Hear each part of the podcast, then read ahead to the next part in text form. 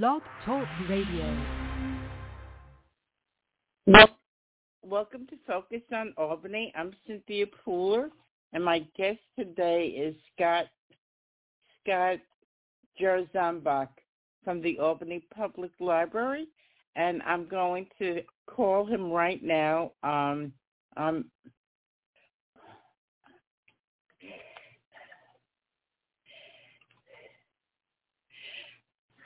I'm getting him on the line right now.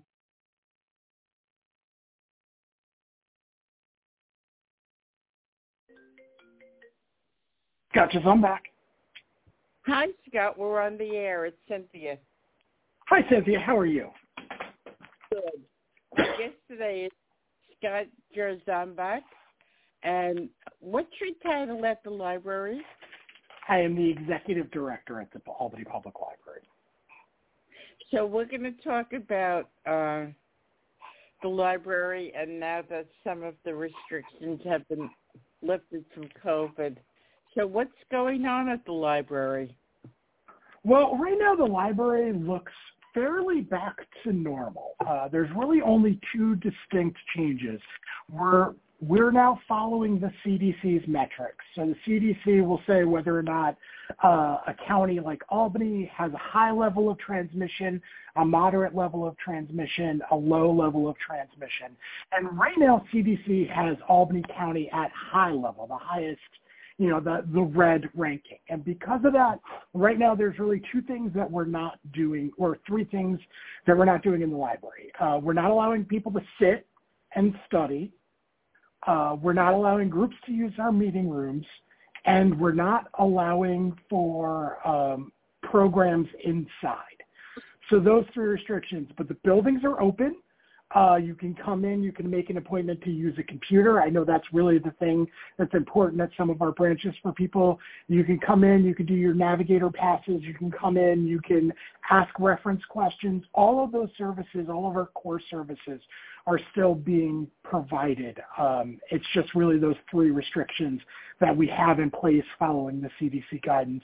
And of course, we never got rid of our mask mandate. So uh, even when the CDC was saying you don't have to wear a mask, we still required individuals to wear masks just because we serve so many people under the age of 12 and because we serve so many people that we know are older and immunocompromised.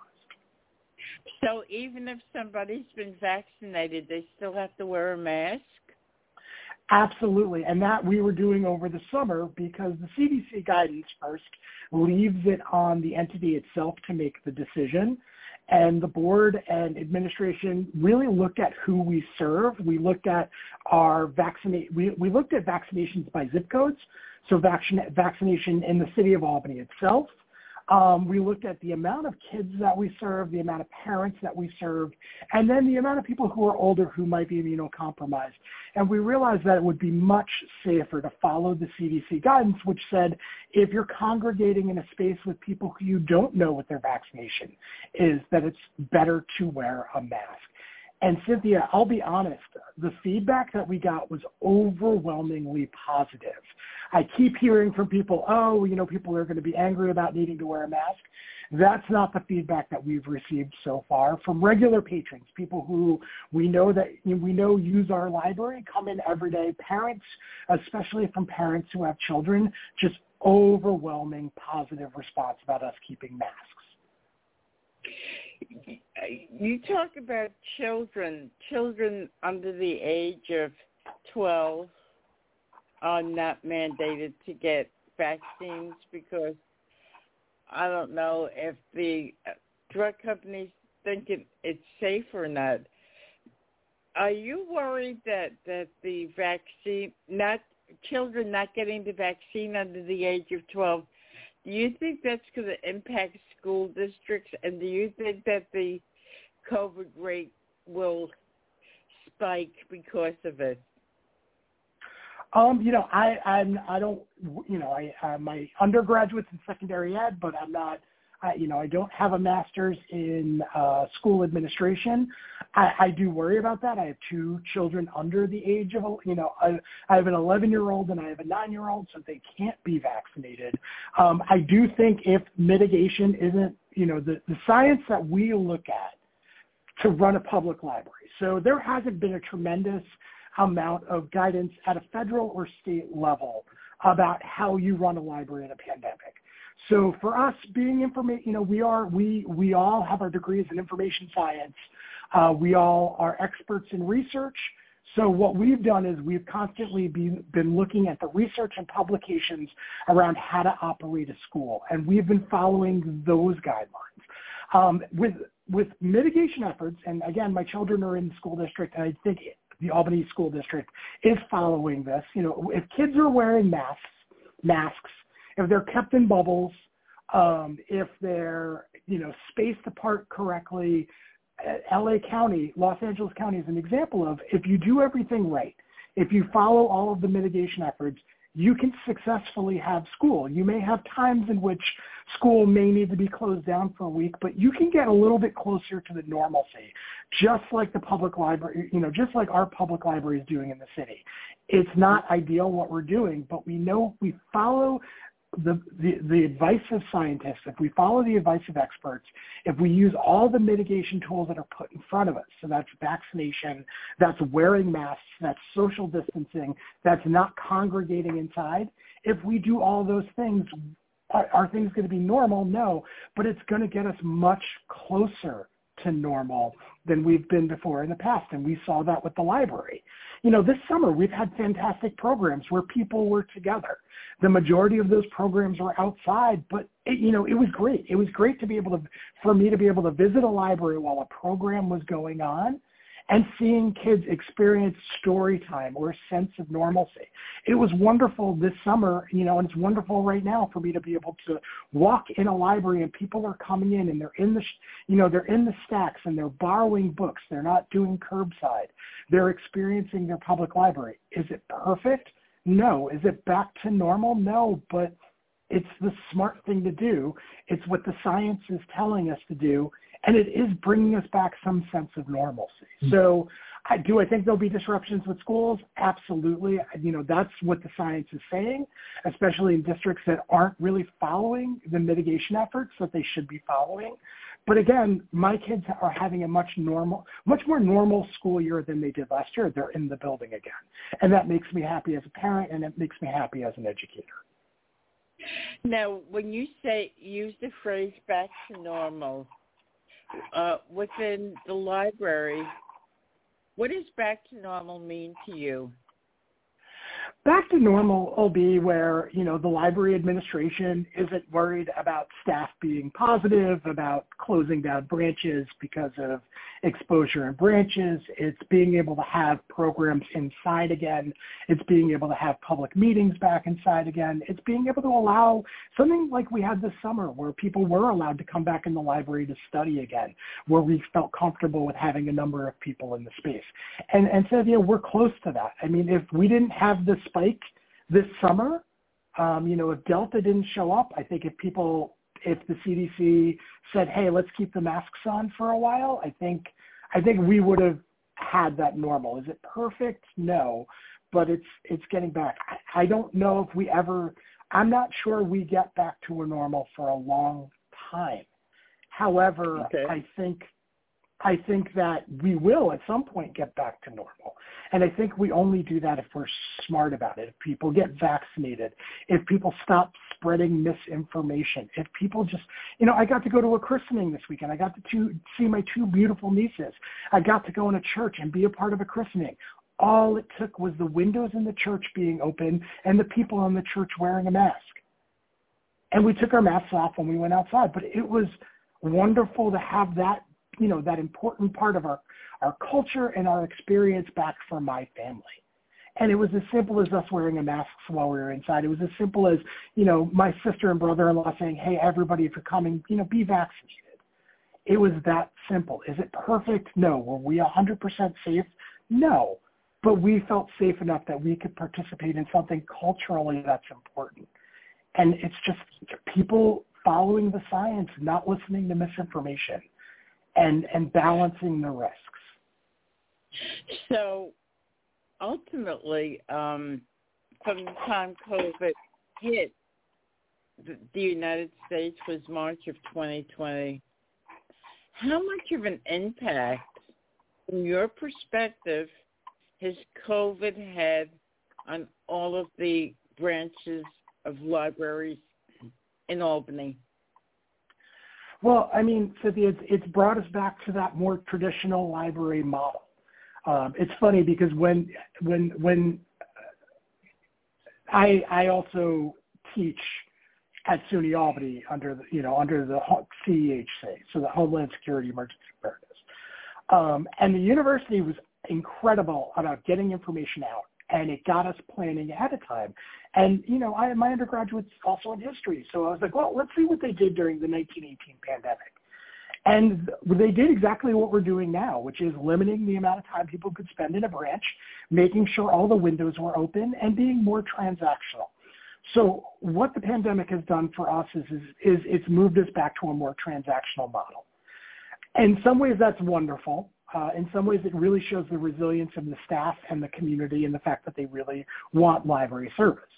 But in other ways, it's impacted us because some of that more community building work that we do, having people in our buildings for meetings, having people in our buildings uh, for programming, it's kind of taken that away. And it's been frustrating because those things are so important to the community, but because of uh, community behavior, because of misinformation, uh, because of lack of guidance, it's been really difficult to um, to provide those services. So I, I believe if we had we, we shut down and you know we shut down and we only went virtual and that meant only providing public Wi-Fi. That meant, you know, providing our services virtually, which the staff were fantastic with.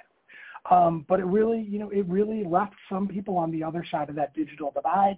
It left people without resources that they really need needed, and it really made us think how we're going to deliver those resources in the future, which we will do. So, in some ways, it was terrible because we lost the essence of what we do. In other ways, it was wonderful to see how the staff and the board and the, and my my administration had adopted and changed and pivoted and went out of their way to learn new th- things to serve the public, which will continue in the future. But it was also frustrating because we didn't really have guidance. And also, I think in a lot of ways, if other entities were kind of doing what we were doing, uh, we may be in a better position as a community in the pandemic. I know a lot of people in the community rely on the library for um, checking the internet, checking their email, and doing stuff online that they have to do because they don't have they don't have internet in their homes or a computer. So when the library was shut down, these people were virtually left out in the cold, right? Yes. Wow. And you know, and and literally because it, it was one thing that we did that my staff pivoted really quickly. There were two things that we did that I thought were really impressive. One was we bought more hotspots. So this is internet people can borrow from the library and take home.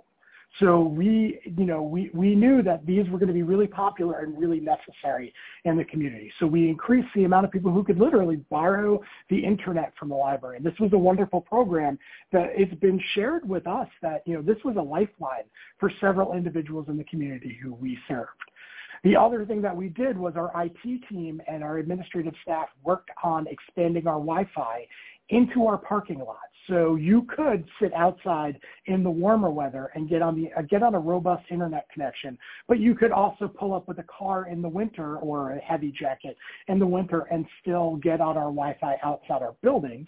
And simultaneously, we actually we partnered with the Albany Housing Authority so that uh, individuals in the uh, who are on the property of the Albany Housing Authority could also get Wi-Fi from the library as well. So we use this as an, as an opportunity to say, you know, what is our role providing the internet to the public, and how can we expand this while our buildings are closed?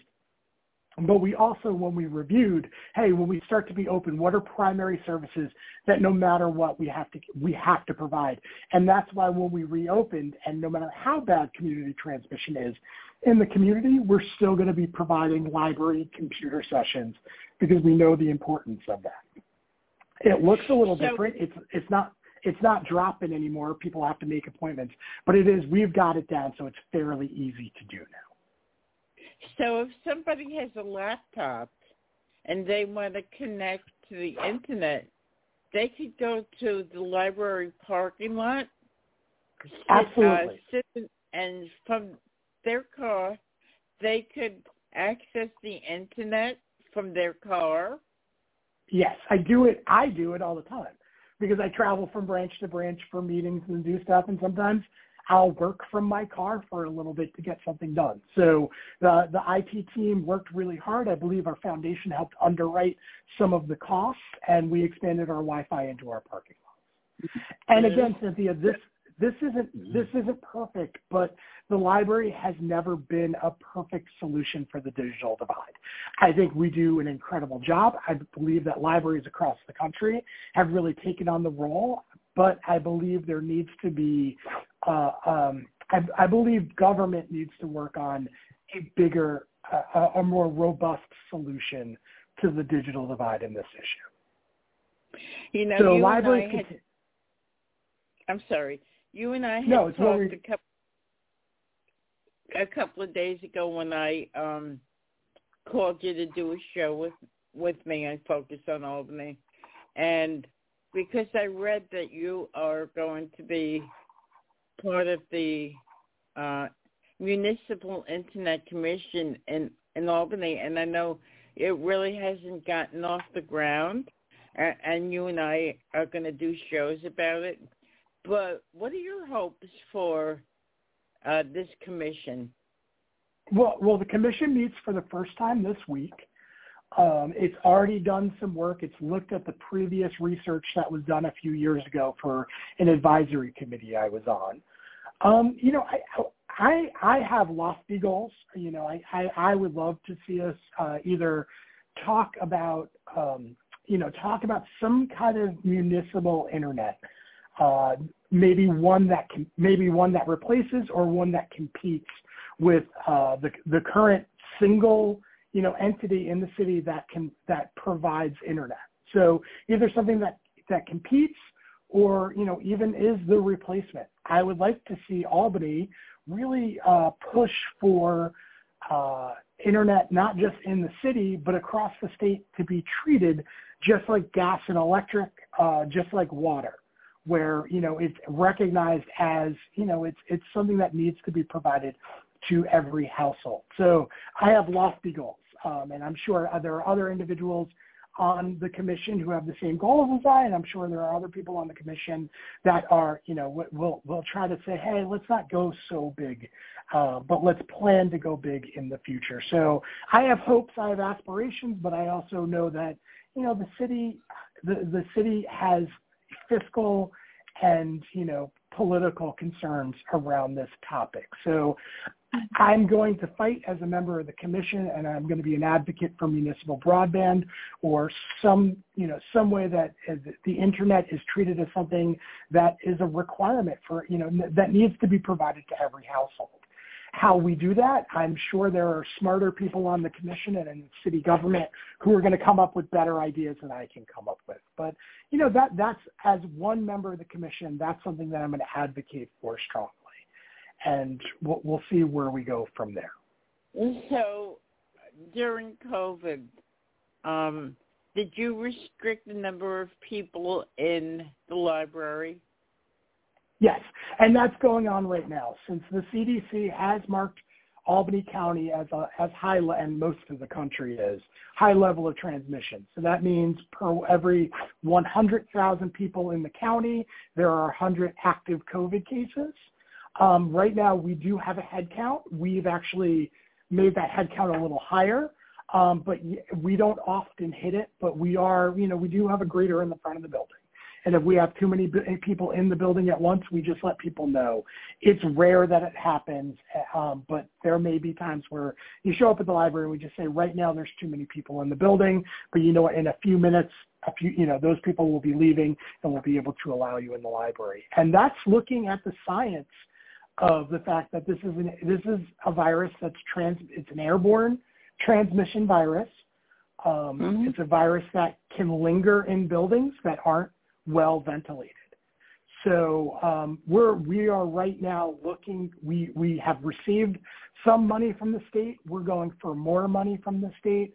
Uh, we are looking at our HVAC systems and making sure that we have filtering systems, and we're making sure that the science says um, that you have to increase the amount of fresh air that comes into a building and circulates through a building.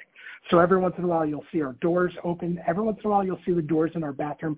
The, the bathrooms will be closed with the doors open to allow them to be ventilated as well. But, you know, we're, we're looking at the science and we're, we've been doing that from the beginning and we're going to continue to do that. And this will make our buildings a little more expensive to operate. Uh, we have to be a little bit more hands-on. We have to have our facilities crew uh, trained in doing the cor- correct procedures and following the safety protocol. And, you know, this will limit the amount of people that we can allow in our building. And we're also looking at if we can find grants and we can find funding. We're looking at expanding our outdoor spaces. So, you know, one positive to climate change is it's September right now. It's the end of mm-hmm. September and it's still still warm out. So we will be doing more and more programs outside and more and more services outside. So a a building that that's not well ventilated, um, people can pick up the virus maybe a day or two later from somebody that was in the building. Is that correct? It's well, I, I that is what the the science is saying. That's a possibility if your building is not well ventilated. So, you know, we got a lot of questions about why were we closing bathrooms, and it's simple. We can't ventilate our bathrooms sufficiently. Uh, we had questions about our the main branch. We had, you know, questions about the Washington Avenue branch, and it was because when we looked at that building, it was older, it had lower ceilings, and had an older ventilation system, which we're trying to correct. So when when we a year ago, over a year ago, when when when the pandemic began, uh, we were looking at a lot of science that was coming out saying that it, that, that it was, you know, aerosol transmission. And there was early conversations about HVAC, and I'm lucky. I have a very talented uh, uh, facility staff. And we sat down and we said, you know, the science is really pointing in this direction. So the buildings that we opened first were the buildings that we walked through and said, okay, we have really high ceilings in this building. We have really great mm-hmm. HVAC systems in this building. We can ventilate the system and also there's enough space in the building that we believe that, you know, th- this aerosol transmission is going to be lower.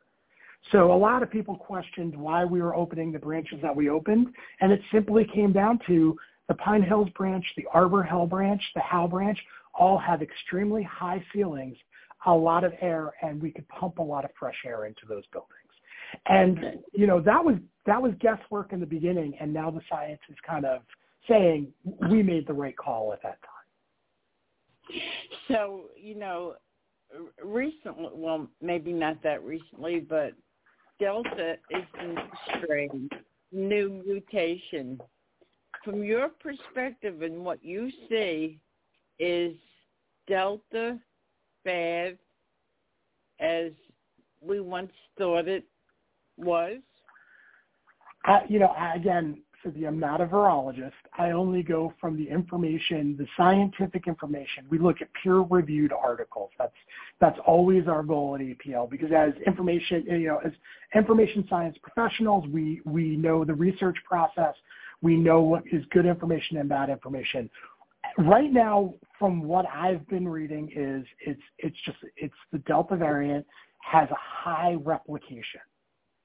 So viruses are much like bacteria or poison. The more of it that's out there, the higher the likelihood you're going to run into it.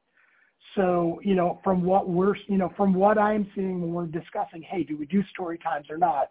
It's, it's, it's, the science that's out there is saying yes, it, it, it's more infectious, But the probability is the reason why it's more infectious is because there's more out there. And that's why the mitigation efforts are so important. Again, we've always had the tools to fight this. And now those tools don't work as well, but are more important than ever because there's, if someone is sick and they're coughing and they're breathing in a space and they're not wearing a mask, they're putting much more virus out into the community than if they were wearing a mask. I always remind people, masks protect people, but don't protect people as well as we'd like to think. What masks really do is when someone is sick, it stops them from spilling out these aerosols. The church I was at yesterday, it was please wear a mask when you sing because it's not about necessarily protecting yourself. You know, wearing a mask protects your community. Some people are walking around with, you know, with an infection and don't know it. They have an infection, but it's not strong enough for them to even feel sick, but they're still projecting out virus. And if they wear a mask, if they want to protect their community, if, you know, they want to be warriors, um, you know, I always there's a lot of bravado around this. I'm not going to wear a mask because I'm not scared. No, you're not. You're wearing a mask because you're a strong enough person that you want to you want to protect everybody in the community. You want to protect those people who are older who will get really get sick. You want to protect children. Who doesn't want to protect children? If you wear a mask, you're projecting you're protecting children who may get sick with this and severely ill with this. And if you wear a mask, you're protecting your community. If you get vaccinated, you're, project, you're protecting your community. So when there's a lot of bravado around not being fearful, it's not about being fearful. It's about being strong enough, being, you know, someone who's willing to fight this pandemic. Wearing a mask mm-hmm. is putting on armor and saying, I want to protect the people around me. And there's, you know, there's nothing stronger than that. So uh, we just have very little time left, um, Scott. The hours are the same as before COVID.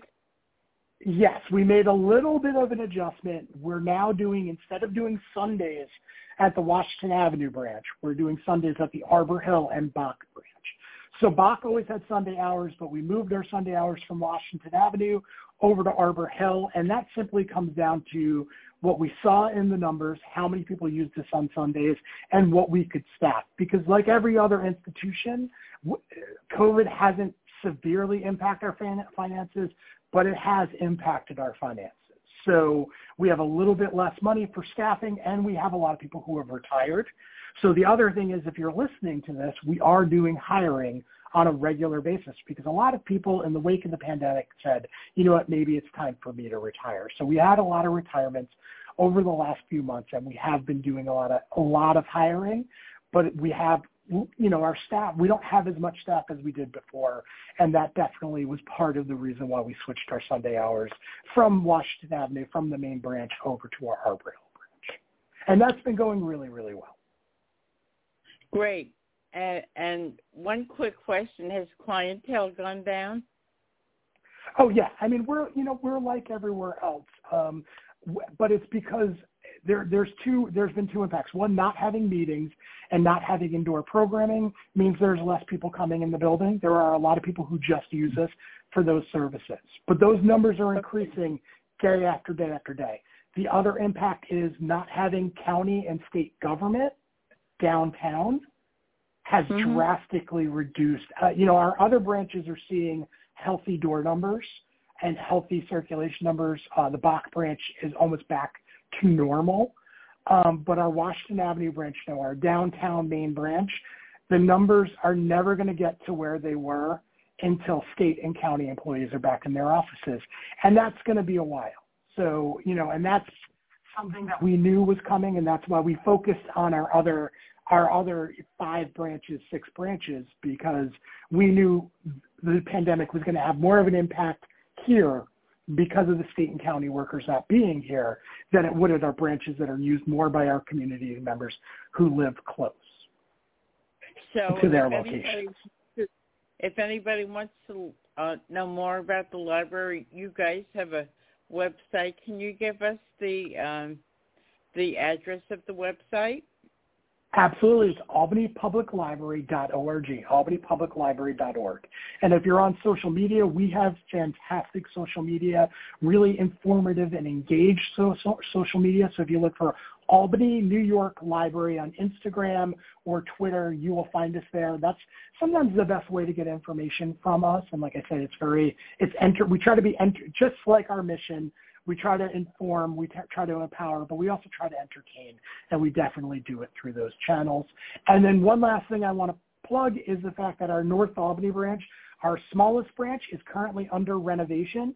Uh, that's located in the former YMCA building that's now going to be part of the school. The school district is a fantastic partner. We're going to have a really great it'll be our it'll still be our smallest branch, but we're going to have a really great branch there. And our ho- our hope is for a soft opening sometime in January, and then an open you know a full opening uh, sometime late January, early February, depending on construction. And I'm really looking forward to that branch being back open and that community getting library services. Thank you, Scott. So you've been listening to Scott Jarzombek. Um, this is Focus on Albany. I'm Cynthia Pooler. If you like this show, like us on Facebook, follow us on Twitter. Scott, I look forward to talking with you about the uh, Municipal Internet Commission. Thank you, everybody, for listening. Have a great day.